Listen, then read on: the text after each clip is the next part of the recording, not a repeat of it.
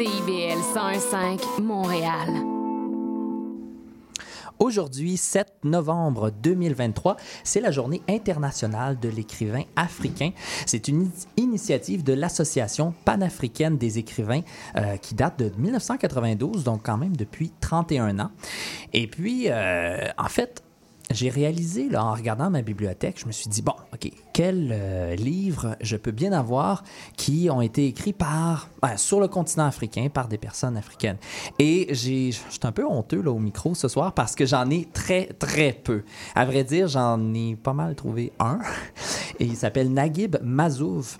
Et euh, c'est Karnak Café, quand même un roman publié en 1974. Je l'ai étudié, bon, à, à l'UCAM en études littéraires. Puis je dois dire, je l'ai vraiment beaucoup aimé ce, roman-là. Euh, ça parle justement du Caire euh, dans le milieu des années 1960. Le récit prend place dans un café et c'est un petit café qui devient le microcosme de toute une Égypte en train de perdre ses repères. Oui, parce que Naguib Mazouf, euh, faut-il le dire, c'est un écrivain égyptien, donc il parle du, narrateur qui fait connaissance de trois étudiants, Ilmi, Ismail et Naïb Nab, Zainab, pardon.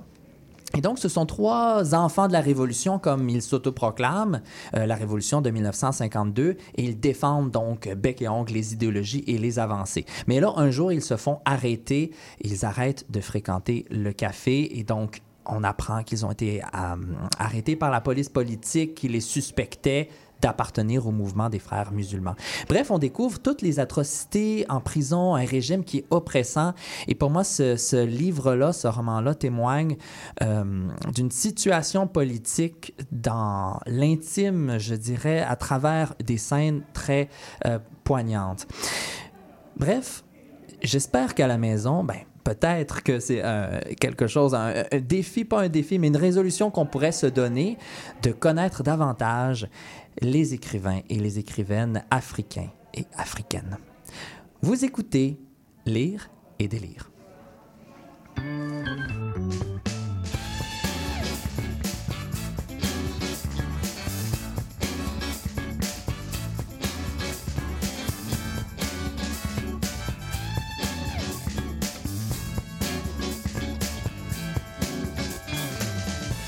Votre rendez-vous culturel et littéraire, Lire et délire, oui, votre rendez-vous préféré de CIBL. Euh, bonjour équipe, bonsoir. Bonsoir, Étienne. Ça va bien? Oui, toi? Ça va très bien. Devant la crise du Front commun syndical, Olivier Hamel, toi, tu entres dans la peau du ministre de l'Éducation et tu proposes, ni plus ni moins qu'une réforme du système. C'est exact, Étienne. je me mets, je mets mon, mon grand, euh, ma grande posture de de politiciens ce soir pour un gros 8 minutes et je vous réforme ça, ce système-là. Le défi est grand, là. Je sais pas si tu réalises, là, mais c'est des grosses chaussures à, à chausser. Ben, je, vais faire comme tout politicien, euh, je vais parler pour rien dire. Ah, ça, c'est comme ça que je vais m'en sortir. c'est comme ça qu'on va dénouer l'impasse. À l'occasion de l'anniversaire de son conjoint, ah, Maude Bonneau, tu sors le livre de recettes Le guide de la cuisine traditionnelle québécois de Lorraine Boisvenu. L'être aimé aura-t-il droit à un repas digne d'un seigneur de Nouvelle-France? Oui, c'est ce que je prévois, mais là, il va falloir m'aider parce que j'ai pas encore fait le souper, là. Oh. Fait que vous allez devoir m'aider à trouver quelle recette je vais faire. Nous allons t'aider avant que les carottes soient cuites. Merci. Euh, S'inspirant de l'auteur Daniel Pénac, toi, Philippe Doucet, tu édictes les 10 droits imprescriptibles du lecteur. Oui, c'est vrai, parce que. Euh, t'as toute une, liste de, oui. non, non, non, c'est juste de livres sur le. Non, non, mais c'est juste lui. Mais c'est parce qu'en fait, euh, j'avais pas besoin de tout, ça. Là. Mais c'est tout simplement pour vous dire qu'il faut réformer notre manière de lire. On est dans les réformes ce soir. on brasse des grosses affaires. Réforme de l'éducation, réforme culinaire. Ce sera très sérieux. Réforme du lecteur. Peut-être une, une, réforme du, du, point de vue d'Antoine Beauchamp. Qu'est-ce qu'il peut bien nous mijoter derrière sa vitre avec son air coquin? Nous concocter un petit segment, la minute d'Antoine. Et nous terminons l'heure avec un quiz sur les citations littéraires éblouissantes et colorées que j'ai moi-même grappillées ici et là. Oh, et oh, grappillé, oh, intéressant. C'est intéressant comme terme, ça, grappiller. Intéressant. M'entendez pas. On adore ce verbe. Ah oui, je, je pensais pas susciter une telle réaction non, non, en mais utilisant le verbe Il y a des verbes qui sont trendy. Sur. euh, Est-ce que tu vas sur euh, TikTok? On peut dire à la mode, peut-être? À la mode, pardon. Oui, euh, c'est de des, verbes- des qui sont très à la mode sur le TikTok. L'Office québécois de la langue française nous écoute quand même là, On ce soir. Euh, J'ai devant moi de, de délicieuses et Non, non, pas. Non, non. Est-ce que je fais ça à la maison? Oui, Non, ça va croustiller dans le micro, tu vas voir. Oui, c'est ça. C'est un, un cadeau que nous a offert euh, l'émission qui nous préserve, Plaisir Gourmand, que qu'on salue. Et, euh, et oui, donc, est-ce que chez vous, dans vos bibliothèques, il y a des livres d'auteurs ou d'autrices de l'Afrique? Oui. Oui? Oui. Lesquels, par exemple? Ben, le seul qui me vient à l'esprit, le seul que je, je- qui, me, qui me donne des bons souvenirs, c'est Le monde s'effondre de Chinois Achebe. C'est un roman sur euh, les en fait la colonisation anglaise d'un pays, je me rappelle plus lequel, d'un pays de l'Afrique de l'Ouest. Fait que c'est ça. C'est très bon. Moi, j'ai adoré ça. Intéressant. Toi, Euh, euh, rapidement, comme Olivier? ça, j'en ai trois qui me viennent en tête. J'ai 10 grâces de Jim Quiddy, euh, l'Afrique du Sud. J'ai euh, Mourambi, le livre des ossements de euh, Boukhar Bori- Boris Diop. Euh, donc, le livre qui euh, l'histoire qui se passe, qui fait un retour finalement sur euh, le génocide du Rwanda. Mais l'auteur n'est pas rwandais. Et j'ai aussi le troisième, c'est L'aîné des orphelins qui se passe aussi au Rwanda, d'un auteur africain, mais non rwandais. je vois, je vois. Toi, Philippe, est-ce qu'il y a ça dans ta bibliothèque? Est-ce qu'on trouve des romans africains? Je ne répondrai pas à la question, mais euh, plutôt j'aimerais aller avec un fait, euh, un fait euh, important à savoir, c'est que, oui, pendant que Olivier réajuste son micro, c'est parfait. On essaie de faire ça en catimini. non, Je non, mais c'est pas grave. trouble. Mais euh, en fait, c'est que une de mes professeurs, vous savez, m'avait dit, tu sais, Philippe, il y a euh, plus de textes critiques euh, il y a sur seulement Shakespeare que sur tout euh, la- le, le corpus africain. Donc, euh, ça, il y en a même une, il y a 1,5 fois plus euh, d'œuvres critiques sur l'œuvre de Shakespeare seulement Uniquement Shakespeare. Oui, Ça, que sur toutes les œuvres africaines. Et ça témoigne vraiment, en fait, d'un- manque du côté de, des universitaires, de la recherche. Et, euh, Oui, qu'il faut du- décrier quand même. Là. Ben oui. Absolument. Euh, on va commencer cette émission, mais juste avant, je veux quand même faire un, bon, un- Non, un, ben statement. non, pas Oui. le- tu vas pas croustiller dans le Je micro. vais croustiller pour le bonheur de vos oreilles. Alors, je fais un trauma avertissement pour les gens qui Ah. sont à la maison. Si vous ne voulez pas entendre du crunchy crunchy, s'il vous plaît, Il va y avoir un thème Éteignez aussi votre radio. avec, ou- oui, ça va partir tout de suite après. Fait que on, on se lance. C'est- de l'ASMR là, que je fais ce soir. Ah, Il c'est faut le dire en français, par contre. Non, Oh, non, non, non, arrêtez, fort. arrêtez,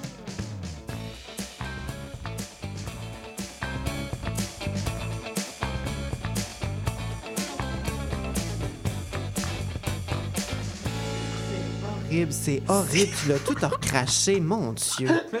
C'est disgracieux. Alors, je vais, je vais poursuivre. euh, J'ai vu des gens qui étaient effarés dans la vitre là, à regarder tout ce crachetillon de pita croquant. C'était.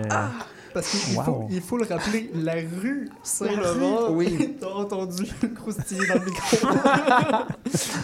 Bon, là, on va se remettre de nos émotions. je suis désolé à la maison. C'est de la radio un, un peu épouvantable que je vous euh, offre.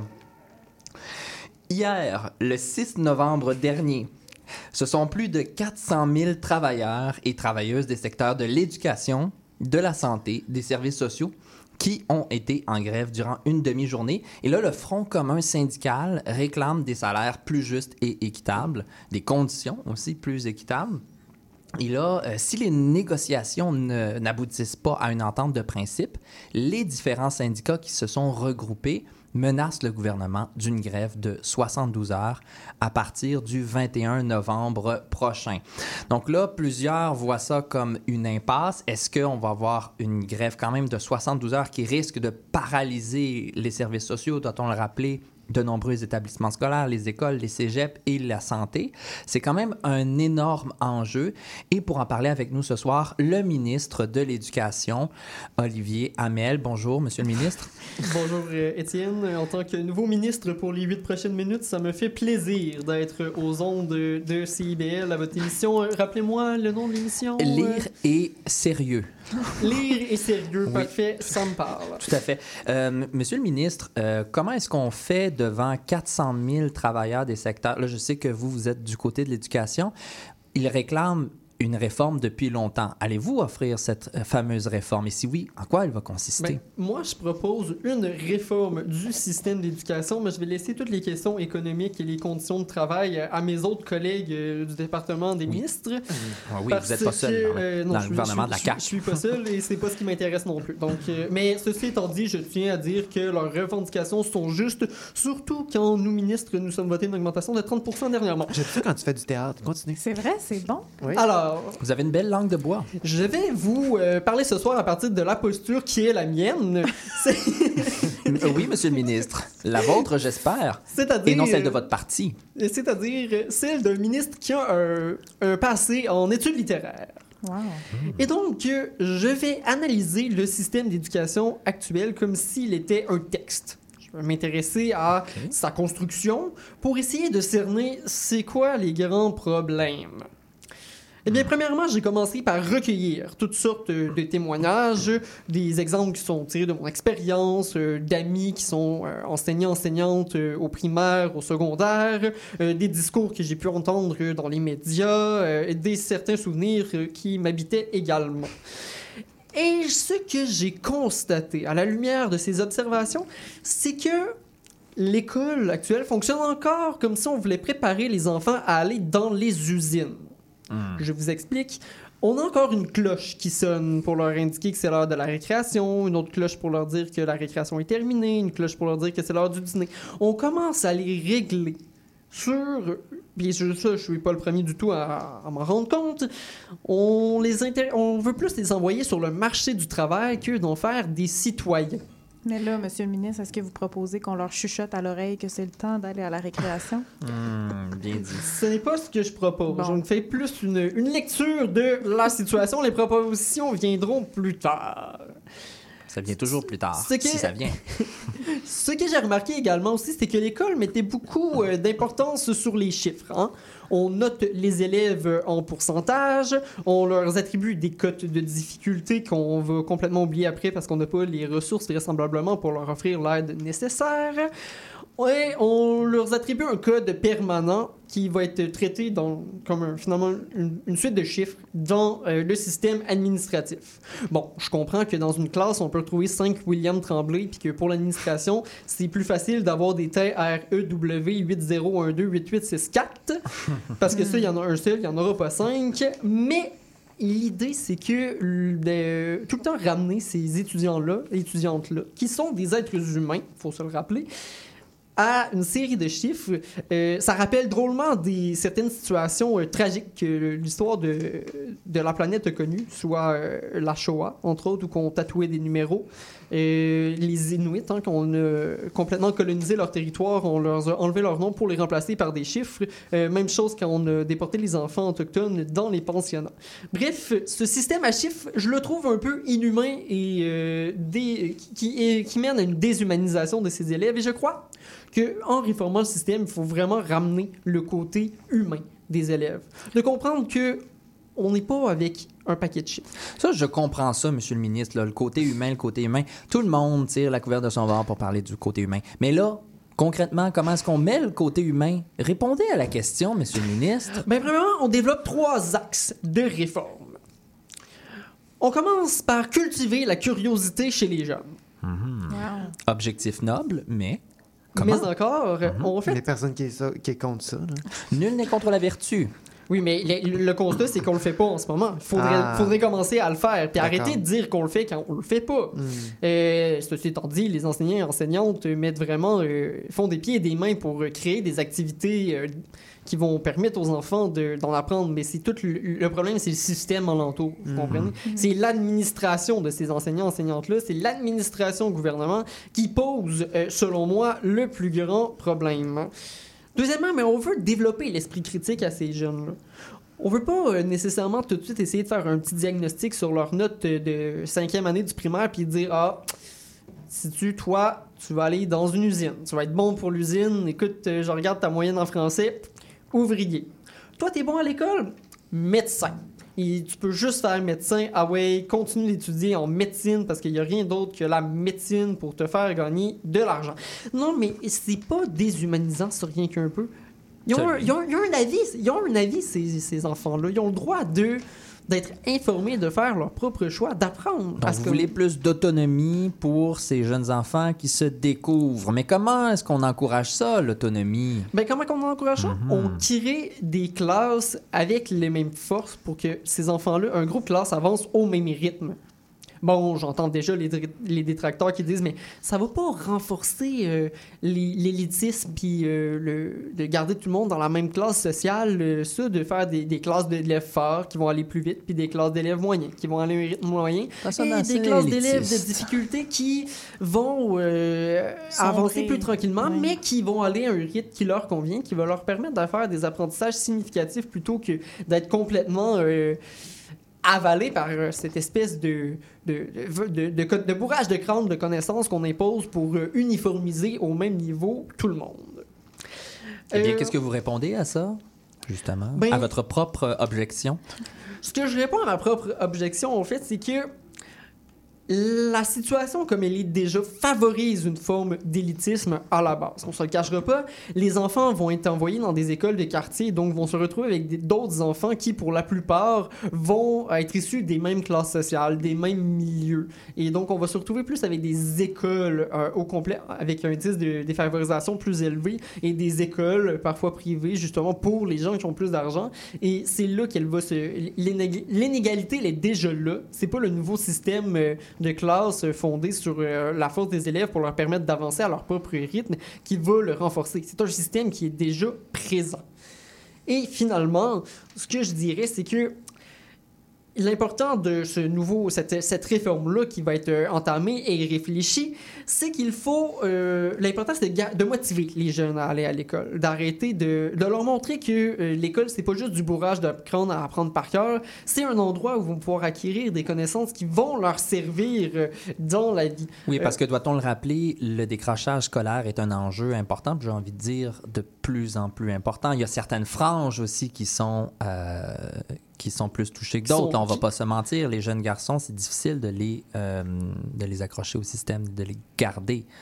C'est difficile de les garder au système, mais euh, parlant de garçons, par exemple, quand on arrive au cycle supérieur, c'est drôle, c'est plus de garçons aussi qui vont euh, graduer. Donc, est-ce qu'on aurait un, autre enjeu pour euh, le système d'éducation où, euh, où on, a- on aurait à faire un, double standard?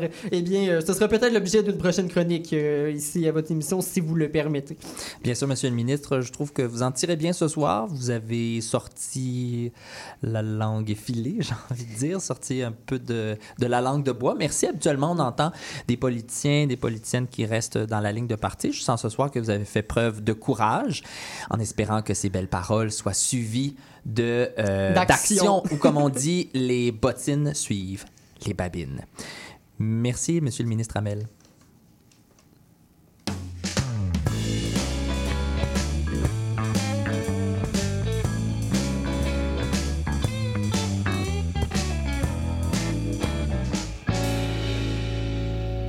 Le guide de la cuisine traditionnelle québécoise de Lorraine Boisvenu. J'ai failli rouler mes airs. T'aurais dû. J'ai OK, pardon. Le guide de la cuisine traditionnelle Ah, québécoise 100 ouais. de Lorraine Boisvenu.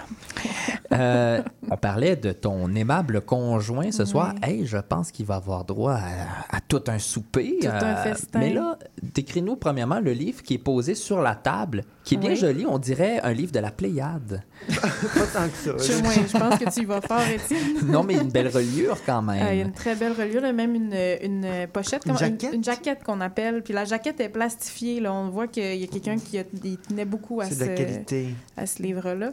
Euh, Et bon, donc, qu'est-ce qu'on retrouve là-dedans, dans Tout- ce fameux guide? une pléthore de recettes traditionnelles de tous les milieux. Euh, on- Il y en a de l'Anaudière, il y en a du bas du fleuve, il y en a de, du Saguenay-Lac-Saint-Jean, euh, il y en a de partout. Lorraine, faut le dire que elle, euh, c'est pas des recettes de, de son cru. Il y en a quelques-uns, ils sont, sont écrits en parenthèse quand, euh, quand c'est des recettes d'elle, là. mais la majorité, c'est des recettes qu'elle a grappillées, elle aussi, Ah! euh, à gauche, à droite. Tiens, tiens. Puis euh, elle a fait des grandes recherches dans les archives euh, pour essayer de trouver des recettes d'antan. Grande grappilleuse devant l'éternel. Exactement. Oui. Puis, puis elle, euh, elle nous indique aussi, elle a- il y a des, comme des, des capsules euh, historiques où elle nous fait un peu la- euh, l'histoire de certaines traditions, comme là dans la section potager, Hmm. euh, le jardin potager, il y a un grand, grand bout historique où on nous parle de la disposition du jardin, euh, la constitution d'un sol riche. Donc, c'est aussi de la botanique. euh, c'est vraiment, euh, c'est vraiment diversifié, là, les informations qu'on a là-dedans. Là, tantôt, tu as utilisé le terme euh, guide, mais c'est un livre de recettes. Mhm. Oui, mais. Mais quand, quand on nous explique comment saumurer de la viande, je pense qu'on peut appeler ça un guide Mm. aussi, là. Hmm, Ah, oh. ok, oui, je comprends. Oui. C'est un guide de vie alimentaire. Oui, ouais, On pourrait exactement. peut-être le résumer comme ça. Oui. Mais qu'est-ce qu'il y a de particulier, ce livre-là, compara- comparativement à d'autres livres? Qu'est-ce qui fait en sorte qu'il Ben, moi, est je... si génial? Ben. Mais est-ce que tu as fait des recettes dedans? Pas encore, pas encore, mais on va. C'est ce soir que ça commence parce que moi, je veux votre aide pour trouver le festin de fête de mon ami de cœur qui est à la maison ce soir, qui nous écoute. Mais moi, je On peux t'aider parce que je l'ai. euh, c'est un livre que- qui est chez moi depuis très longtemps. Puis que Toi, t'as fait les recettes. moi, j'ai. Ben oui, j'ai été élevé avec ce livre-là. Écoute, on les a faites mille fois, ces recettes-là. là. Je, peux, euh, je peux te conseiller là, euh, euh, Bon. sans aucune gêne. là. Parfait. Bon, ben, j'ai déjà fait une présélection, puis je vais vous donner des, des- plusieurs, euh, plusieurs services, puis on va pouvoir en juger ensemble Parfait. quel, euh, On y va. quel euh, plat pour chaque s- On service. sort nos marmites et on t'écoute. Bon, ben pour, pour l'entrée, euh, j'avais soit la soupe à l'ivrogne. Connaissez-vous, c'est quoi la soupe à l'ivrogne? à l'ivrogne? À. Oui, exactement. À, à la page 22, Elle est on s'en va de- directement. Elle On est feuillote, hein? composée. Si vous avez le livre à la maison, sortez-le, page 22. Elle est composée, attends-toi, attends, accroche-toi bien, d'eau et de pain. C'est Ah, c'est- Hey! c'est juste de- Si. du pain dans l'eau. Les années de vache maigre. C'est-tu vrai? Euh, quasiment, ça prend des tranches de pain. On sent qu'il y a un petit jugement de valeur quand on appelle cette soupe-là. Là, le- c'est de l'eau chaude, au moins? Ben oui, là, c'est de la Ben soupe. c'est de la là. soupe. C'est pas de la gazpacho. Ben C'est pas la pas. C'est gazpacho de c'est de l'eau chaude, tout simplement. ben c'est de l'eau, de l'oignon, du pain. Puis des herbes salées. Ah, mais, mais, ça dit, ça, des dit par exemple, si on ne met pas les herbes salées, ça devient la soupe des quêteux. Ah, ouais. Fait que là, on descend, on d'un grade. Oui, c'est ça. Les herbes salées, c'est quand même. euh, Ça, quand même- ça a la cote. ça a la cote. Fait qu'on a la, soit la soupe à l'ivrogne, on a aussi une salade de pissenlit. La Ah, salade de pissenlit à la page 191, euh, on, on y va tout le monde. 191 à la maison. Salade de 180. pissenlit. faut pas on- manger la fleur, là. le- Non, non, en fait, on fait, on C'est prend les feuilles, les euh, feuilles. les feuilles de pissenlit, puis on a soit de la crème fraîche ou du lait caillé, à- au choix. Ah, OK, du lait caillé. Ah. Mais je pense qu'il est plus facile à se procurer du lait caillé, mais euh, Mais la crème fraîche, c'est quand même assez. euh, C'est très cher. c'est ça. C'est très cher. C'est pour ça, que le lait caillé, je pense, c'est une meilleure À option. la maison, on a toujours un vieux fond de lait bien caillé là, qu'on n'ose pas toucher. Ramassez ça puis faites la bouffe avec. Mais quand c'est un bon lait de saison, en plus, là, ça reste bon longtemps. Mm. Ça, le, le lait caillé reste bon longtemps. Ben, c'est ça. Du bon lait caillé. délicieux. ben, ça, c'était pour les entrées. OK. Euh, Ça nous met l'eau à la bouche, en tout Ben, cas. mais Mais là, en- on- j'ai pas l'estomac plein jusqu'à maintenant. J'ai besoin d'un plat de ça, subsistance. un plat de subsistance. On a du choix. Là, on a du choix. Et on a soit... euh, bon, euh, j'ai, j'ai- mon- mes yeux se sont arrêtés en premier sur euh, le crapaud dans son trou. Euh, ce, ce n'est pas de la grenouille, c'est de l'agneau, de, de la côtelette d'agneau qu'on a fait revenir euh, dans le four, puis ensuite, en- non, dans la poêle, et ensuite on a, on a versé un mélange à crêpes sur les, les côtelettes d'agneau, oui, oui, oui, et on met ça dans le four. Et ça, c'est traditionnel. Ça, c'est traditionnel Mais chez. Lorraine. Il y a ni grenouille ni trou. Moi, je comprends pas. Exactement. Je pense que c'est le... Mais non, vous avez jamais vu un crapaud dans un trou, ça? Ça, ressemble exactement à ça. Un crapaud dans Ah un trou? ouais? Ben oui. Ben voyons donc. Je, je, pas- je suis tout non, seul, moi, avoir, pas vu euh, ça dans Vous ma avez vie. jamais l'hiver euh, été creusé, puis là, vous Ça trouvez le crapaud dans son non? trou. Ça court pas les rues à Montréal. euh, Ben là, c'est- je- excusez, là, il y a là, t'es en juste... train de dire que le crapaud dans le trou, ça ressemble à une côtelette d'agneau dans Ben oui, absolument. Si vous êtes d'accord avec Philippe à la maison, s'il vous plaît, nous écrire Ah oui. vite fait. J'aimerais vraiment lire des Parce histoires que à là, propos de ça. on, est vraiment puzzled. Euh, c'est après ça, mes yeux se sont tout de suite dirigés vers euh, les croquettes de veau. Mais euh, la personne qui l'a... Comme euh, euh, les nuggets, là. comme les McNuggets. là. Oui, c'est ça. Ben, je me Les suis dit, Colin, des de croquettes veau. de Ben veau, oui, ça, ça a l'air bon. euh, ça a l'air gras, ça a l'air succulent. Mm. Puis la personne qui avait le livre avant moi, ben, elle a juste écrit non Ah. dans la marge. Fait que là, bon, c'est mauvais c'est signe, ça. Non, Pour l'être aimé, non. je pense que c'est pas une bonne C'est idée. pas C'est écrit bonne non. idée. Ah, ça, c'est le fun. Euh, Les commentaires dans les livres de recettes, c'est toujours Ouais. A+. C'est toujours... c'est ça. C'est le seul qu'on a, par exemple. C'est des commentaires C'est qui sont riches. Tu vois qu'il y a une expérience qui est transmise. Ça fait sauver un temps précieux en plus quand t'arrives Ah pour cuisiner.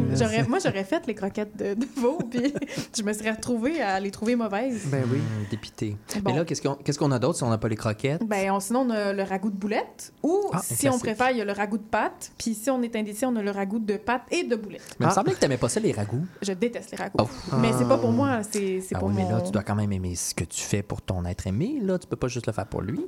Ben oui, c'est ça, le- c'est ça le principe d'un anniversaire, c'est sa journée. Hum, ouais, mais lui, est-ce qu'il est fan de ragoût? Un grand fan de ragoût. Ah, bon, ok, là, je comprends mieux. Mais Donc, il y a aussi d'autres choix. Il y a euh, le pigeon. Si vous préférez euh, aller trapper votre Mais pigeon, c'est très français, en plus, Oh, du pigeon. Le pigeon Euh, voyageur? on l'offre euh, à la canadienne, en compote ou bien au petit pois. Ah, Oh. en compote. J'ai quand même intéressé. Là, faut-tu euh, son pigeon? Parce qu'on vend pas ça à Non, l'épicerie. mais c'est un petit gibier. J'imagine que euh, je pourrais vous faire une chronique là-dessus la semaine prochaine. C'est quoi, euh, si tu l'attrapes avec tes mains ou une Ouais, épuisette? probablement que c'est correct. Je pense que c'est avec la puisette, ouais. Ouais, avec la puisette, ça doit être correct. Ça doit être épuisant. Ou en élevage, évidemment. Il y a aussi, euh, si on reste dans le gibier, on a l'écureuil au beurre. Ah, ben Ah, ça, ça, là, Le- on en retrouve L'écureuil beaucoup à Montréal. L'écureuil roux. Le, ben, ici, ça va être l'écureuil gris, parce que c'est ça qu'on a à Montréal. Ils Ah, sont assez dodus à ce temps-ci de l'année. Je pense que ça peut être une bonne option. vrai, ils sont gros. Puis il y a l'écureuil blanc, là, albinos, qui est tout proche d'ici. Oh. Peut-être qu'il goûte bon. Non, lui, on va le laisser Un tranquille. résident du quartier des Moi, spectacles. je mangerais ça? pas ça. non, moi non plus. On a aussi le, le sifflet au four. Ah, ben on- ça, ça, tu vois, ça, c'est bon. Ça, ça, je l'ai déjà essayé. si le on- sifflet. c'est vrai? Ben là, voyons, j'ai dit, je connaissais les Ben recettes. non. Ah oui. Puis- mais je sais que Philippe, tu l'as fait cette recette-là, la queue de castor. Parle-nous-en Mmh, donc. Oui, celle-là, c'est bon. Alors, le castor, vous prenez la, la, la castor, vous coupez sa queue, vous mettez ça au four et puis euh, c'est c'est pas c'est à peu près ça la recette, je pense. pas Ben, une vraie c'est- queue. ça- mais avant de la mettre au four, il faut la, il faut la, Faut la l'écailler, bouillir. Ben, Oui, il faut oui. la bouillir pour enlever la peau. Oui, c'est Là, ça. là, là, je suis confus. On parle d'une vraie queue de castor, pas le- la sucrerie. Là. Non, non, ben oui. Ben non, c'est de l'imitation, ça, la sucrerie, voyons donc. C'est pas traditionnel Mais- québécois, Mais là, voyons sinon. donc. Mais voyons. Mais pendant que Étienne fait ses recherches, euh, on a, Il trouvera pas ça, lui. Voyons. Je crois pas. comme dessert, on a du blanc mangé. Ah, ben oui, ça, il en donne à l'hôpital. Du blanc. Qu'est-ce que c'est ça? c'est, le nom le moins appétissant que j'ai lu, mais c'est un des desserts préférés de ma belle-mère. Oh, oui, c'est bon, ça. Ben, il paraît que ce serait bon. Je pense que ça ressemble, de ce que j'ai lu, ça ressemble un peu à un flan. Ouais, Euh, ça. comme un, ou une panna cotta, là, Mm. un, un, un lait qui, est, euh, qui est ça. pris. Si tu te sens fancy, tu peux mettre un peu de encore avec du lait cannelle. caillé? ou Ben, je pense que c'est ça? dans la même famille, Antoine, t'as bien vu. On a sinon pour, euh, pour, euh, pour boire, il y a soit des vins de bleuets, de cassis, de Mm. carottes, etc. Euh, sinon, il y a aussi les vins qui ont l'air un petit peu plus euh, ratchet. Là. On a les vins de patates, d'orge puis de croûte de pain. Puis Ah, ici, euh, là, elle nous, elle nous donne un disclaimer. Là, euh, c'est la dernière, je vais vous laisser là-dessus parce que sinon, vous allez être trop sous. Euh, elle, elle nous offre aussi une recette de, euh, attends un petit peu, le whisky en esprit. Euh, Mais Ah. elle nous, elle nous dit vraiment une attention. La recette qui suit est tout ce qu'il y a de plus folklorique. Je ne vous recommande en aucun cas sa réalisation. Hein? Ben, voyons. Mais c'est parce Fait que elle nous propose quelque chose qu'elle nous déconseille de faire. Ben, c'est parce qu'elle nous proposerait de faire de l'alcool à la maison, puis ça, c'est un peu illégal. Fait que Ah! wow, c'était une belle harmonie, ça. Oui, on dirait que je vous ai appris quelque chose. Ah non, c'est pas illégal. Et Maude, tu nous as mis tout en appétit. Mon Dieu, moi, j'ai. Qu'est-ce que je pourrais bien? Ah, ben justement, ça tombe Non, bien. non, non, non, non, ils vont pas recommencer. Oh! non, non, non, non, coupe-le. Coupez-le. Coupez-le, Mais- coupez-le. On va aller à la pause. Puis j'invite les gens à faire comme moi. Ah oui. Je pense, que ça, Croquer dans je la pense vie. ça sonne comme ça, une queue de castor. euh. Mais quand elle est pas bouillie, par contre. Alors, j'invite les gens à ouvrir leur frigo et, euh, ou leur armoire, euh, peut-être se prendre un- une petite euh, collation parce qu'on revient tout de suite après la pause. Euh, et puis, je pense que c'est temps parce que moi-même, j'ai très faim. Ben, Alors, on se retrouve hein. après la pause. Oh my God. Et oui, la vie de famille comprend son lot de défis. Ici Chantal Rodet, votre animatrice et coach familial. Je vous invite à écouter mon émission Au cœur de la famille, qui est diffusée tous les mercredis soirs à 19h sur les ondes de CIBL 101,5 FM Montréal. Chaque semaine, j'aurai l'occasion de vous partager des conseils et des anecdotes qui, je l'espère, vous donneront un second souffle pour vous aider à faire face aux défis que vous rencontrez au quotidien. C'est un rendez-vous tous les mercredis soirs, 19h, sur les ondes de CIBL. Un bail, euh, je peux-tu changer ça? Et cette photo, est-ce que je peux la mettre sur mes réseaux? Puis le casier judiciaire, c'est-tu pour la vie? Chez Éthique à loi, on sait que la loi, c'est pas facile à comprendre. Des nuances, il y en a, mais des réponses à tes questions, il y en a beaucoup aussi. Avec Angle droit, on vous aide à y voir plus clair. Il est temps d'arrêter de tourner les coins ronds parce que vos droits sont importants. On se donne donc rendez-vous tous les mardis de 11h à 11h30 sur CBL 101.5. Parce que savoir, c'est pouvoir.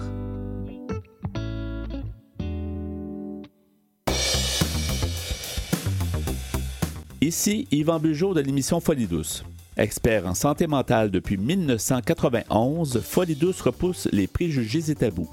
Témoignages, entrevues d'experts, chroniques, toutes les facettes de la santé mentale en une seule émission. Folie douce est le rendez-vous radiophonique révélant le vrai visage de la santé mentale. Lundi matin 11h et en rediffusion mercredi matin 8h à CIBL 101.5.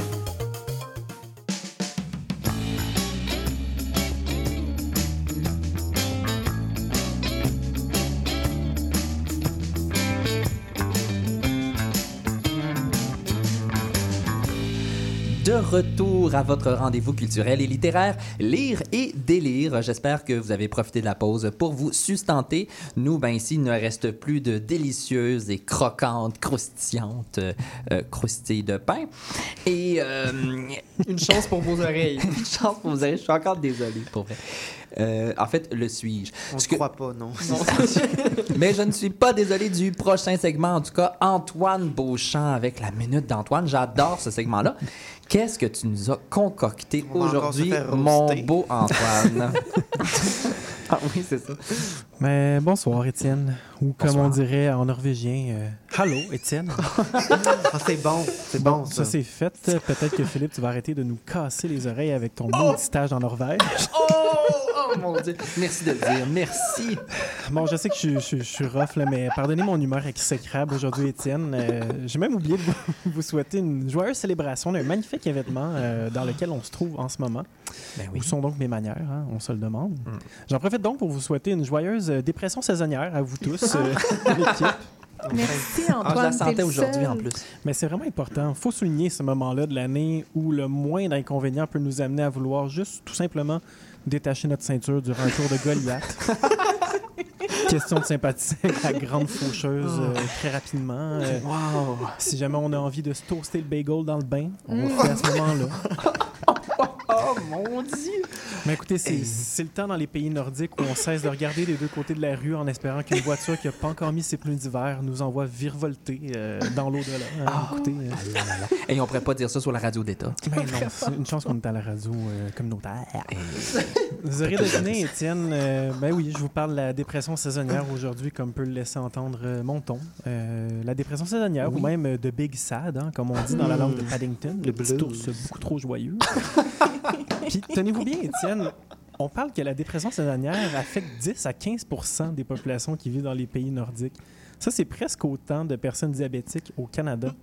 Je ne sais pas si on peut faire Ah. une corrélation. Wow, t'es allé voir sur Internet là, pour des Ah oui, données. moi, j'étaye avec des faits. Là. Un Des vrai scientifique, la chronique. Il C'est va pas avoir le ton monotone, il est scientifique. C'est Ben, longuement préparé, cette Il chronique y a de la rigueur.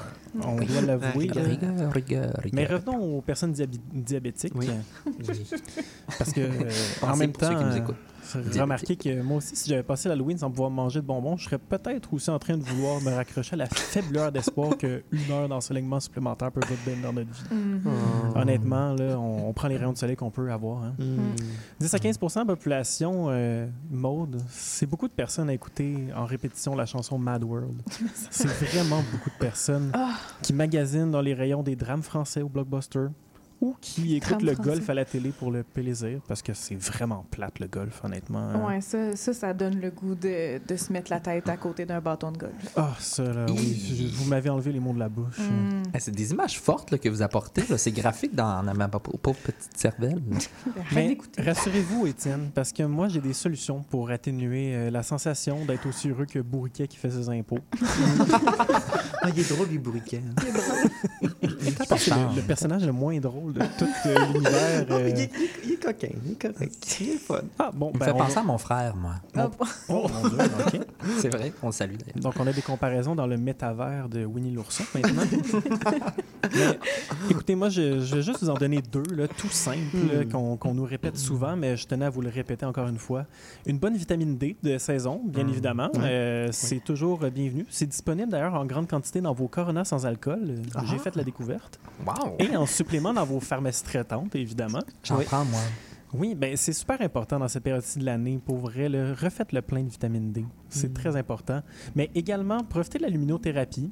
Puis ça, non, Philippe, là, c'est pas vraiment, euh, c'est pas vraiment de la psychologie avec un psychologue nommé Lumino. Euh, vous pouvez tout simplement vous exposer à une lampe projetant une lumière qui est supérieure à 2000 lux, l'unité de mesure de la lumière, à ce qui paraît. mais. Je, je savais pas ça. Durant une dizaine de minutes environ. C'est le temps que ça prend. C'est un gros luxe, ça. Oui, oui, oui. Ben, Ben, ça commence à tomber la chute. Hein? Mais Mais ça, une dizaine de minutes, c'est environ cinq fois le temps que ça pourrait vous prendre euh, de réaliser que c'est plate en sapristi, le film Nitro Rush. Donc, euh, profitez de Avec. Guillaume le Ben, exactement. qui n'est pas une lumière. Oh, mon Dieu. Mais on- non. on oh, pas, là. hein. Mais c'était mes, conseils de saison pour euh, combattre euh, la, la grande faucheuse qui est euh, la dépression saisonnière. Donc, Mm. euh, à vos Mais- lumières toutes. Mais là, euh, le 1er novembre est arrivé et dès le 1er novembre, ben, c'est quoi? C'est ben, je sais pas. ben, c'est- Ben. Noël. C'est Noël. Le lendemain, écoute, direct l'Halloween est fini, là, Mm. on voit apparaître toutes sortes de, de Noëleries. Ben oui, Maria, elle sort du placard. Donc, euh, peut-être que Noël va nous aider encore une fois à... J'allais dire nous aider à sortir de la dépression, mais est-ce que vraiment fêter Noël en novembre, est-ce que C'est ça la question. Est-ce que c'est vraiment réjouissant? Deux mois de, de souffrance, avoir euh, des sourires, euh, du bonheur. Je suis pas sûr. J'allais dire, j'allais dire des. Bon. Je suis désolé, Étienne, je vous ai, avec- je vous ai affecté par mon état. euh, je, je peux le ressentir. euh. Ben non, c'est- merci de nous remonter le moral, cher Antoine, de nous donner des propositions concrètes pour lutter contre la dépression saisonnière.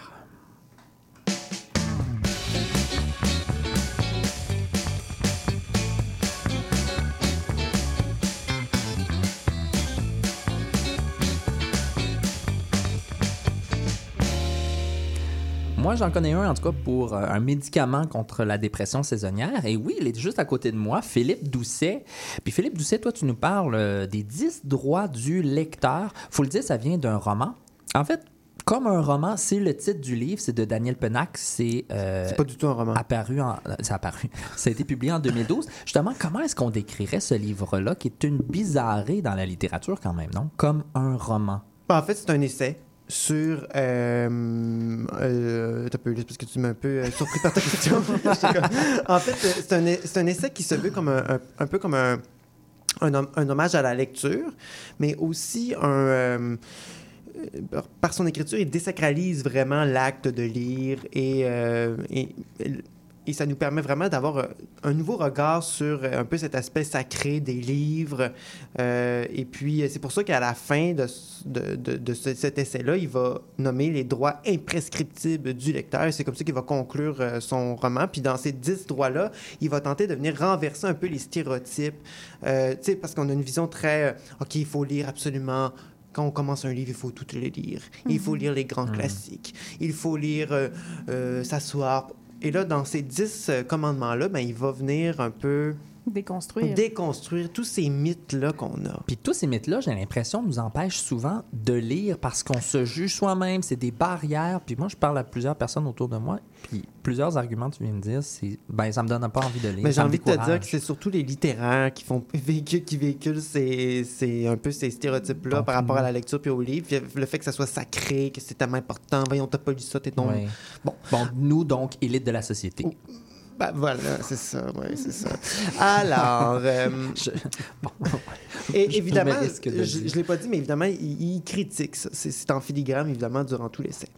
Alors, je veux déconstruire par rapport, tu sais, ça, ça dit vraiment les 10, les, les droits imprescriptibles du lecteur. Alors, c'est quoi un droit, Étienne? Est-ce que tu sais c'est quoi un droit? Ben, je te donne un exemple. L'autre jour, j'étais dans un bar et là, alors que je dansais, j'ai bousculé euh, quelqu'un et puis là, la, la personne s'est re- s'est retournée vers moi et m'a violemment lancé un crochet du droit dans le visage. Un crochet du droit, c'est-à-dire un, un point? Oui. ben, À la figure? Oui, absolument. Mais tu n'as pourtant aucune éraflure ni bleu? Ton visage Ah, ça fait longtemps. Ah, Qu'est-ce que ça veut dire, imprescriptible? ben, en fait, ça veut dire euh, que le temps ne peut altérer, c'est euh, immuable, inaltérable, un peu comme l'éternelle beauté de Georges Saint-Pierre. Beauté de Georges Saint-Pierre. Ce qui me vient à l'esprit, c'est pas nécessairement beau. Alors, on y va avec le premier droit. Donc, c'est le droit de ne pas lire, Étienne.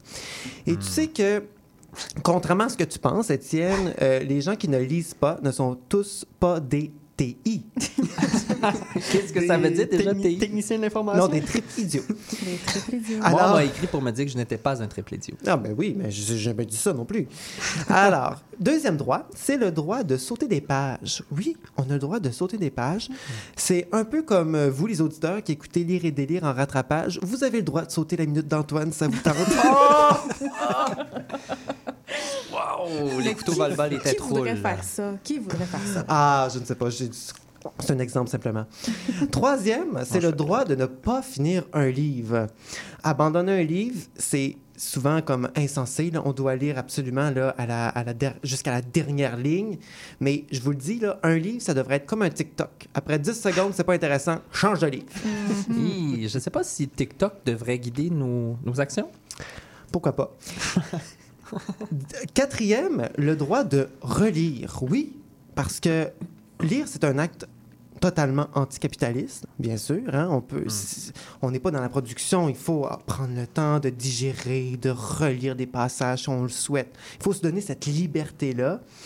On va Oui. changer de nom pour lire et relire. Ah. Non. Mais- Non.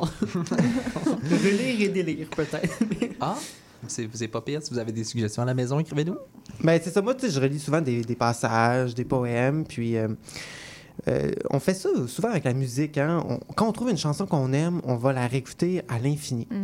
Et là, j'ai envie un peu de partager avec, avec vous un poème que je, je relis souvent, que je retourne souvent. Bien Donc, sûr, je, je vous lis. Je suis un mystère, solidaire, la force de trois. Je suis prisonnière de moi-même. Moi-même, mais jamais de toi? De toi. De toi. Je, je Rien ne me pas. déchire, rien ne vient à bout de moi. Je fais mes lois, je décide si quelqu'un Doit faire doit un faire un choix. choix. C'est moi. C'est Marimé. Ah, ah, ah. Ben oui, j'ai reconnu ma Marimé. Ben oui, ben oui. Bon, Mon chemin, je le dessine, je le fais comme, je, le vois. Qu'on m'admire, qu'on me déteste, j'ai le sourire collé aux lèvres. Ha, ha, ha, c'est moi. Ah, ah. Hey, Cinquième droit. quelle Le droit de lire n'importe quoi. Ben oui. Nicolas Ciccone, Molière, Marimé Bouchard, Shakespeare, David Goudreau, le guide de l'auto, le TV hebdo, le sac de chips. Le guide de la cuisine euh, est traditionnel québécois. Ben Oui, pourquoi pas, je vous l'assure, vous pouvez lire n'importe quoi, mais ça veut pas dire que vous avez- faut pas que vous vous cachiez pour le lire. Sixième Pas droit. avoir honte. Non, tu peux avoir honte si tu lis ces 7 jours-là. Mais non, c'est une blague. Alors, le sixième droit, c'est le droit au bovariste. Alors, j'imagine que tu sais, c'est quoi le bovariste? Euh, bovarisme? ben, Bovary, le, le personnage là, du roman? Alors oui, Madame c'est- Bovary? on a donné ce, ce terme-là après le, le roman, d'après le roman de Madame Bovary de Gustave Flaubert, parce que elle, dans le fond, elle aimait se, se perdre dans la lecture. Dans le fond, elle était, euh, elle trouvait la vie plate à mort, ok, dans la vie dans- en région, et puis là, elle a découvert l'univers des livres, et puis elle lisait, et puis elle se perdait dans ses lectures, un peu pour fuir finalement la, réalité, mais aussi ça, le bovarisme, ça vient aussi avec la désillusion ensuite quand on retourne dans la réalité, qu'on sort de la fiction. Et puis, euh, Alors c'est ça, on a le droit de faire ça, on a le droit de se laisser, de s'abandonner totalement au livre et puis Mm. de s'inventer dans, dans des rêveries, tout ça. Euh, certaines fois dans la lecture, moi, voyez-vous, euh, j'échappe à la vanité du monde en écoutant Stat. C'est un droit. C'est un droit. C'est un droit. Mais il faut que tu un te caches pour le faire. Non, quand même pas. Alors, j'y vais en rafale pour les quatre derniers. Donc, euh, le septième, c'est le droit de, lire n'importe où. Oui, on a le droit de lire n'importe où et n'importe quand, sauf lorsque vous êtes chez le médecin, puisqu'il vous, lorsqu'il vous demande de vous placer sur la balance, évidemment, ça pourrait afficher quelques livres de trop. Alors, le droit de grappiller. C'est un peu. euh, grappiller, c'est un peu comme une abeille, de butiner de fleur en fleur. Tu sais, grappiller, c'est l'action de de ramasser au hasard, un peu comme les sujets de mode. C'est du n'importe quoi. Mais voyons donc, les Le soir. droit de lire à voix haute. Oui, de lire à voix haute, on se le rappelle lorsque nos parents nous lisaient des histoires. Par exemple, toi, Olivier, tes parents te lisaient à voix haute très certainement le dictionnaire Le Petit Robert. Oui, tout à fait. C'était la lecture du lundi soir. Et le dixième, c'est le droit de nous taire. Chose que je vais faire bientôt. Mais c'est surtout ce que je pensais lorsque Olivier me donnait son commentaire à propos du dernier livre de Britney Spears. Ah, Britney Spears, qui Ouais. nous écoute d'ailleurs. euh, ouais, c'est- ben c'est ça. Bon, donc voilà, je m'étais. Elle a écrit elle-même sa biographie. Absolument. Oui. Il y a certaines personnes qui remettent en doute, dont peut-être Pas moi. Est-ce qu'elle a écrit avec ses deux couteaux euh, dans le bouquin? Aïe, aïe, aïe, les couteaux volent bas, puis c'est vrai. Ben, il sait-tu? Est-ce que tu avais fini? Ben oui, absolument, Ah, ben oui, il sait-tu? Je me tue, moi je me tais. Je- Wow. C'est plus mon tour. Eh, Excellente chronique, Philippe. Ben- Merci de nous avoir autant divertis. Et je ne sais pas ce qui se passe ce soir, là, si, comme moi à la maison, vous, vous êtes d'accord, mais je trouve qu'on se lance des flèches ce soir, puis on, Mais toutes non, sortes de flèches à tout le monde. C'est vraiment de la franche camaraderie qu'on C'est la franche On camaraderie. est Ah, rendu à 10. là. Ben oui, qui aime bien châtie bien. Puis tu as cité tantôt Marimé. Euh, moi, j'ai envie de la citer à mon tour. Il n'est jamais trop tard. Moi, pour moi, c'est une philosophesse euh, que je répète constamment. Je dis toujours, bon, comme dirait Marimé, il n'est jamais trop tard. Et là, avant de trop parler qu'il soit trop tard, on va aller à notre dernier segment, dans la mêlée.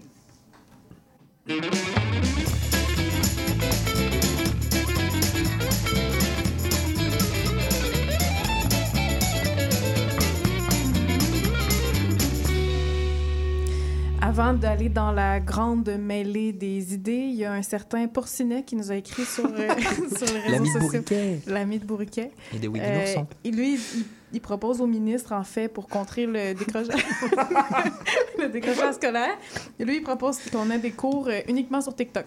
Ah, Ah, c'est bon. Porcinet sur TikTok. J'en suis des professeurs sur TikTok, moi. Je pense, ben, je pense qu'il a raison. là. Ça aiderait beaucoup de gens à, Eh. à pas décrocher. Dans quel monde vit-on? Bon, OK. Je vous propose un petit quiz ce soir. Je vous lis des extraits littéraires et puis là, euh, je vous ai envoyé un, un petit code, tout le monde. Je ne sais pas si vous l'avez Oui. reçu. On a, oui. Tout à fait. On a un... C'est technologique. On a Je un connecté. buzzer en bon français. Et euh, lorsque vous pensez connaître la réponse, vous buzzez. Et là, je vous explique. J'ai une, euh, une citation littéraire. Je vous la lis. Il faut que vous attendiez que j'ai complètement lu. hein. J'ai fini de lire la citation.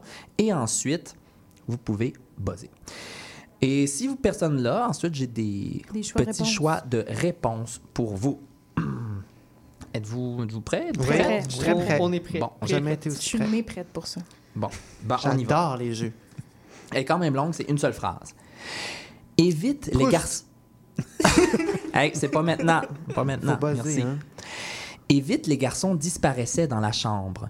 Pour une matinée de chuchotements et de frissons auprès de moqueuses maîtresses qui ne rêvaient que de leur tirer les cheveux et d'imiter leurs Ouais. grimaces dans le miroir, s'oubliant voyons jusqu'à ce que Madame Octavie intervienne dans leur jeu avec indignation, réclamant que l'on paie sans plus tarder la dette de la dernière fois. 25 sous pour une heure ou rien. Et disait aux petites filles, comme l'eût fait Madame Lorgnette ou Madame Casimir, apparaissant avec sa baguette sur le perron de l'école. Allez, la récréation est finie. Oh, j'ai John Kramer. C'est euh, C'est qui John Kramer? c'est- moi, c'est moi, John Kramer. John Kramer, qu'est-ce que c'est votre réponse? Euh, Mathilda. Non, droit de réplique à Antoine. J'aurais dit la biographie d'Edgar Fruitier, mais je suis pas mal. Non, c'était pas ça, Papa Legault? Moi, j'ai arrêté avec euh, les liaisons dangereuses. Ce n'est malheureusement pas ça. Martial? Euh, moi, je vais dire euh, euh, Gustave Flaubert. Eh bien, non. Alors, je vous donne le choix de réponse et basé à n'importe quel moment. Euh, alors, c'est soit Marcel Proust, Honoré de Balzac, Ouais. Marie-Claire Blais ou Gabriel Leroy. Eh mon Dieu. Ils ont fait le saut. hein. C'est Martial. Euh, je vais dire, c'est quoi tes choix déjà? Euh, Marie-Claire Brun. Et c'est la bonne réponse. C'est dans Ah, une facile. saison dans la vie d'Emmanuel et ça fait partie, c'est le roman-là, Ah, de la liste des 25 romans qui ont défini le Québec selon le magazine L'Actualité. Ce roman-là a été publié en 1965, doit-on le rappeler, parle de la Grande Noirceur. Oui. OK, prochain. Alors, elle est plus courte, celle-là. OK. Je suis un grand poète. Mes poésies, je ne les écris pas. Elles consistent en action et en sentiment. Martial. Euh, Marc Favreau. Non, droit de réplique à Antoine. Je crois que ça vient de la discographie de Marie-Chantal Toupin. J'aimerais ça te dire que c'est exact, mais non, malheureusement. Papa Logo? Je vais essayer avec euh, Mathieu Arsenault. Non. Hmm, John Kramer? J'ai même pas buzzé, j'en pas ai buzzé. aucune idée. Parfait. Ben là, je vous donne les choix de réponse. Vous pouvez buzzer à n'importe quel moment.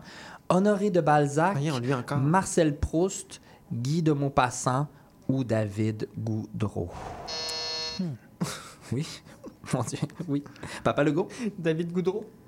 Ce n'est pas David Goudreau. Droit de réplique à Martial. Euh, pas bon Slam. passant. Ce n'est pas Maupassant non plus. Droit de réplique à... Là, il y a, il y a deux personnes qui n'ont pas buzzé. Ben, C'est John Kramer? je pense que c'est euh, Balzac. Et c'est la bonne réponse. C'est le Wow. personnage Vautrin dans le roman Le Père Goriot de euh, d'Honoré de Balzac. OK. Prochaine. Vous allez voir, le gars va figer net, frette, sec. Il va ouvrir la bouche, mais aucun son ne va sortir. Il va tilter, comme une machine à boules que vous aurez trop brassé. Ben, là. John Kramer? Euh, Slapshot. Non? Martial? Euh, je- euh, comment il s'appelle? Euh, Tremblay. Non, je donne... Tremblay. OK, je donne les choix de réponse. Alors, est-ce que c'est A. Gaston Miron, B. Jean-Christophe Réel, C. Emmanuel Riendeau ou D. Oui, Jean-Christophe Réel. non, je continue, ou D. Richard Martineau. Peux-tu relire la. la- Vous allez voir, le gars va figer net, fret, sec. Il va ouvrir la bouche, mais aucun son ne va sortir. Il va tilter, comme une machine à boules que vous aurez trop brassé. Redis tes de, de, réponse, voir. Moi, c'est drôle, j'aurais dit David Goudreau, mais il est plus là. Ouais. Non. Gaston Miron, Jean-Christophe Réel, Emmanuel Riendeau ou Richard Martineau? Oui. Martial. Euh, Gaston Miron. Non. Ah bon, il en reste Ben là, ça doit être Richard Martineau, ça se peut pas. C'est Richard Martineau. Ça se peut pas. Et oui, c'est dans une chronique du 21 septembre dernier, minorité religieuse contre minorité sexuelle. Et là, euh, il- la, la phrase d'après, c'est Vous aurez mis le woke face à ses contradictions. Là, Ah, ben vous l'aurez ça aurait été plus Ben oui. facile. Ah, vrai. Puis, ouais. en fait, il parlait euh, d'une euh, situation, parce qu'il dit, en fait, premièrement, vous lui dites que vous avez vu des catholiques extrémistes militer contre des trans. Mais en réalité, ce sont des musulmans radicaux. Ben, un fait en d'actualité. bon, bon, et là, c'était pour euh, montrer une contradiction. On, évidemment, les woke ne parlent pas euh, contre les musulmans radicaux, mais contre les catholiques extrémistes. Il vit oui. vraiment dans une fiction, hein, c'est incroyable. C'est assez particulier. Oui, c'est pour ça que je l'ai mis dans littéraire, parce que pour moi, c'est de la littérature, de la mauvaise littérature, mais de la littérature quand même. Alors, prochain. Êtes-vous prêts? Oui. et prête? Ce voyage-là durait 24 jours. Les paquebots des lignes étaient déjà, dans, euh, étaient déjà des villes avec des rues, des bars, des cafés, des bibliothèques, des salons, des rencontres des amants, des mariages, des morts. Des sociétés de hasard se formaient. Elles étaient obligées, on le savait, on ne l'oubliait pas. Et de ce fait, elles devenaient viables et parfois, et même parfois inoubliables d'agrément. Papa Legault? Jules Verne. Tour du monde en 50 en Mm, 80 non. jours. Titanic? Droit de réplique? Non plus. Ben, j'irais peut-être avec euh, euh, Winnie the Pooh. OK, j'y vais avec les choix de réponse. Alors, est-ce que c'est A, Paul Valéry, B, Denis Diderot, C, Marguerite Duras ou D, Marguerite Yourcenar? Eh, ça va être gênant, c'est Marguerite Duras puis Olivier de Lecoulteux. Martial. Ah, Non, ce n'est pas Paul Valéry. Droit de réplique. Qui se lance? Ben, Papa Legault? C'est Marguerite Duras. C'est Marguerite Hey, Duras. c'est- Gênant. C'est gênant parce que euh, notre ami, c'est dans l'amant en plus. C'est dans l'âme, hein? C'est dans l'amant. C'est Mar- Eh oui. Mais non. Elle Je te jure que c'est dans la main. Ben, c'est mon livre préféré en plus. Je le sais que c'est ton livre préféré, qui est pas très long non plus. Alors, on devrait mieux connaître fois, ses classiques. plus qu'une fois en plus. Mais moi, c'est l'introduction que je préfère. Oui, ben ça paraît que c'est pas la conclusion parce que c'est vers la fin. Alors, euh, c'est un peu, gênant. OK. euh, on poursuit. vraiment gênant. C'est ah, c'est très, très, très gênant. OK, j'aime beaucoup celle-là. J'aimerais vous dire la splendeur des paysages, des couchers de soleil, la senteur des lilas et tout le reste, ce qui rend heureux l'inoffensif de ce qui n'a pas de sexe. Comme une nuit étoilée ou encore l'histoire d'un peuple, la naissance du Christ et la conquête de Hein? l'Antarctique. Je pourrais vous décrire la beauté du monde si je savais la voir, raconter comment la foi et le courage oui. peuvent venir à bout des plus grands malheurs, mais je suis trop occupé à mourir. Il faut aller droit à l'essentiel, à ce qui me tue, et surtout, je dois savoir pourquoi il en est ainsi. Papa Legault? Nicolas Ciccone. Non. Euh. Martial. La. Bible. Non. Hum, Je vais donner les choix de réponse, mais je tiens à dire que tout ça, c'était une phrase et que je l'ai coupée parce qu'elle elle était quatre fois plus longue. Ouais. Alors, est-ce que c'est A, India Desjardins? B, Biz? Ah, C, Nelly Arcan? Ou D, Daniel Pénac? ah, je pense que c'est Daniel Pénac. Antoine? J'irais avec peut-être Monsieur Biz? Non. Non, c'est Martial? Daniel Pénac. Non, plus. Ah. Il y en reste juste un. Nelly Arcan. C'est oui. Nelly Arcan, c'est dans Putain. Et oui, le, le roman Putain de Nelly Arcan. L'aurait-on cru? Hey, euh, ça, c'est difficile jusqu'à maintenant. Je pensais, je pensais que ça Ben allait là, être plus facile que ça. là. Tu nous as sorti ça. Euh, T'es allé chercher ça loin, là. T'as pas, t'as pas été chercher les, les phrases les plus euh, iconiques, comme on pourrait dire, celles qui sont décontextualisées euh, d'entre mille. Ben non, Mais c'est ça. c'est, c'est- c'est drôle quand même d'aller chercher des, euh, des, des décontextualisations, en tout cas, des euh, phrases. Je te vois chercher beaucoup, là. Est-ce que t'as trouvé un extrait? Oui, j'en ai plusieurs. il scroll, il scroll, il scroll. Ok, oui, j'aime bien celle-là. Ok. Défile, pardon. Tout ce qu'il y a d'inexprimable dans le cœur des hommes, depuis que la terre, il y a des hommes et qu'ils souffrent, envahit ce soir les quatre murs de ma chambre comme une marée irrépressible, s'unissant pour mieux m'étouffer à l'inexprimable de ma propre vie. Je crève de tout ce qui n'a pas été dit, qui voudrait être dit, de toutes les pensées refoulées au plus creux de l'être, de toutes les vaines aspirations du cœur à se définir, de tous ces pauvres désirs de clarté, de délivrance, du besoin de chacun de nous de nous libérer de lui-même par les mots. John Kramer. La dépression saisonnière. Non. On n'a aucune idée. Alors, je vais vous le dire parce que là, le thème, c'est bien sûr Mathieu de Françoise Loranger. Ah, bon, voilà. Oui, celle que Ah, mon cœur voilà. aime. Si vous avez envie de nous écrire, allez-y gaiement. On va vous lire euh, soit sur Facebook, sur Instagram ou même par courriel lireetdélire.cbl à commercialgmail.com. On remercie chaleureusement CBL de nous accueillir dans leur studio, mais aussi à Antoine Beauchamp pour la mise en onde. Merci énormément. Simon Pelletier pour la musique qu'on écoute en ce moment. Merci à la formidable équipe, à la chronique Maude Bonneau et Olivier Hamel. Merci à vous deux. Ça nous fait plaisir, Étienne. Ben oui. Co-réalisateur et chroniqueur de l'émission, Philippe Doucet. Ah, excuse, je faisais mon Be Real. Mais- Merci. oui, Be Real en train de ranger une quantité phénoménale de livres. Je m'appelle Étienne Robidou et je suis votre humble animateur. J'ai co-réalisé l'émission que vous avez écoutée ce soir. Merci d'avoir été là. C'est tellement apprécié de vous savoir à l'écoute, de nous écouter, peu importe où vous êtes, au travail, sur un vélo, en dépression saisonnière. Merci d'avoir été là. On espère qu'on éclaire un peu vos journées et on se retrouve mardi prochain dès 19h pour un tout nouvel épisode de Lire et Délire. Et là, on va se laisser parce que euh, l'émission après nous, c'est Montréal. Montréal, Montréal Métal. Métal. Merci. On vous aime, on vous embrasse. Au revoir.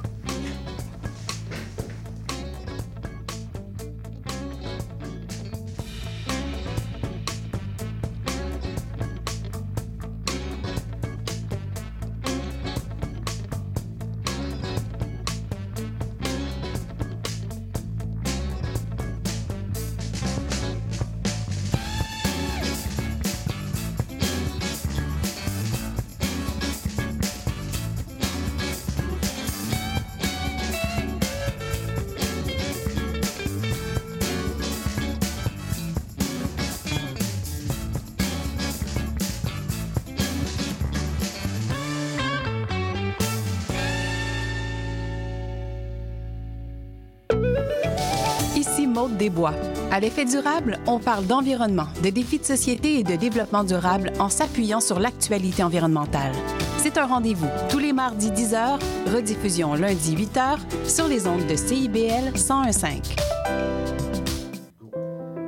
Je m'appelle Charlie Mulot et je vous donne rendez-vous tous les vendredis à 20h pour La Cabane à Conte, l'émission où on vous raconte des histoires. Mon nom est Jason Dupuis, alias Le Cowboy Urbain. Je vous invite au cœur de la musique country tous les jeudis de 16 à 18 h en rediffusion mercredi 14 h à CIBL.